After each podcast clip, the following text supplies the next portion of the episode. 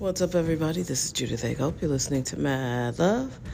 Uh, so apparently, if I had started this as a YouTube channel, I might be some wildly successful uh, cult-like leader. Um, I was watching this show. Uh, it's on Hulu. It's about this. Uh, it's called The Deep End, I think, and it's about this lady who. I don't know that she has any training. I didn't really bother to do too much looking up about her because she creeped me out. Her name's Teal Swan, and um, she seems to be completely. She seems to have like a disassociation from the things that she's hearing and saying. I mean, according to her, she's uh, you know she's got ESP. She's a psychic and like people are sharing their real trauma with her and she is you know uh, going very deeply into uh, their you know psychology with them and it's like i don't know are you trained to do that and i think it's okay to um, to do things you know like i, I don't fancy myself an advice giver. I'm not giving stock tips. Nothing in this podcast is designed for you to go out and try to live your life by. It is just, in my mind, I'm giving people a different perspective. My perspective is almost always different than than you know what you might see on TV or hear in the news or something like that. So to me, I'm just offering a perspective. I'm not telling people how to you know, go live their lives. I don't have people on the show telling me their deep, deep problems. And now, because I've been on uh, a podcast for five years, I can just, you know, get in there and really uh, scramble your brains and help you feel better. I mean, anybody can make you feel better, but that doesn't mean they're not dangerous. You know, I've been watching all these cult documentaries. Not so many this year I think last year and maybe uh, during COVID, it was just so many, especially that one where that guy was like pretending he wasn't having sex at all and he was like Jesus, but he was just like housing half the women in the cult. I mean, uh, raping them and doing all kinds of like, they tortured one lady. Uh, so that kind of power is dangerous. I'm not saying this lady's doing that. She was actually sexually traumatized as a child. She was held hostage by a family friend, if you will, uh, some friend, and and he raped her repeatedly. It sounds like for uh, for years. I'm not sure.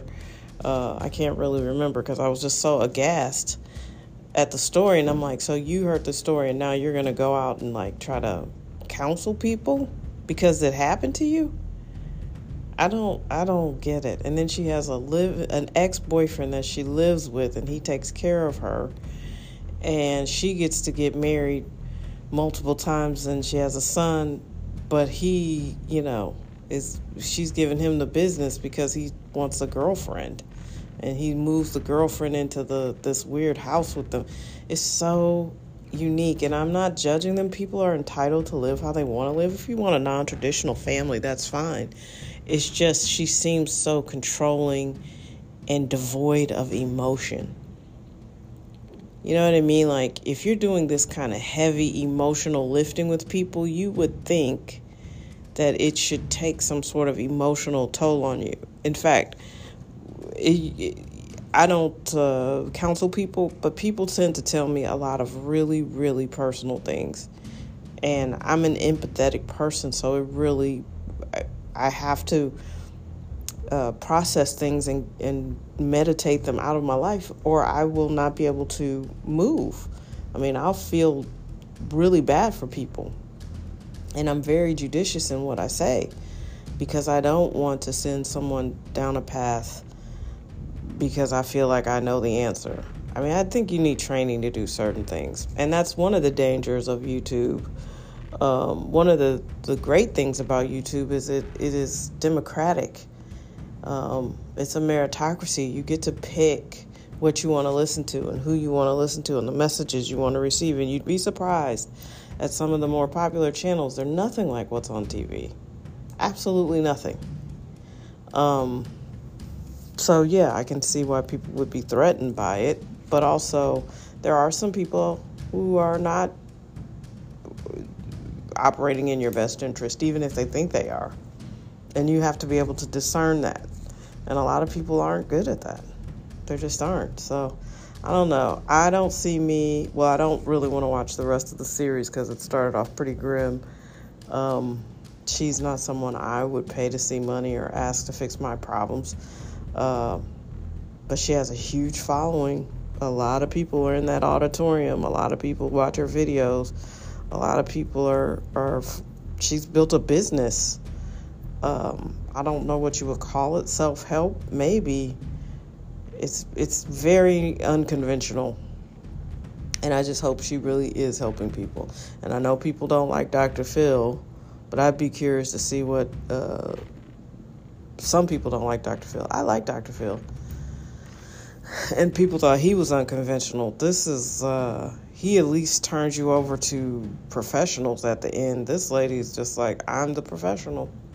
I was traumatized. I know what trauma feels like, and I'm going to fix you. And it's like, how do you? I don't know. It's deep. The odds have returned.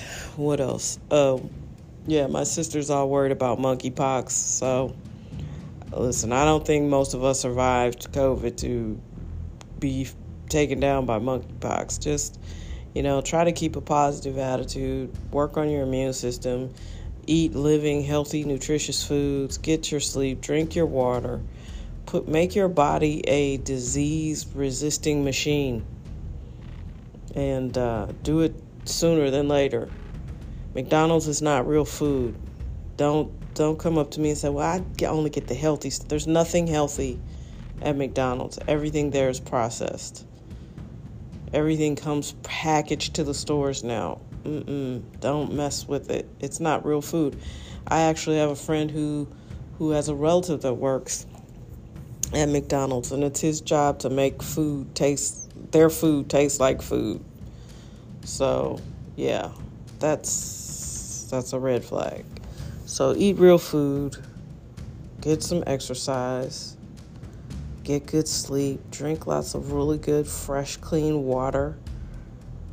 Water, not Gatorade or fruit. Really don't drink fruit juice. Um, I have to be honest, um, my mom still very much has dementia, but some of the agony I've been going through has been eased um, by removing completely bananas from her diet the sugar content in bananas is bananas. It was making her insane.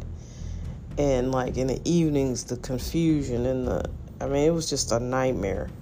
So, um, limit your dementia patients' fruit consumption, please.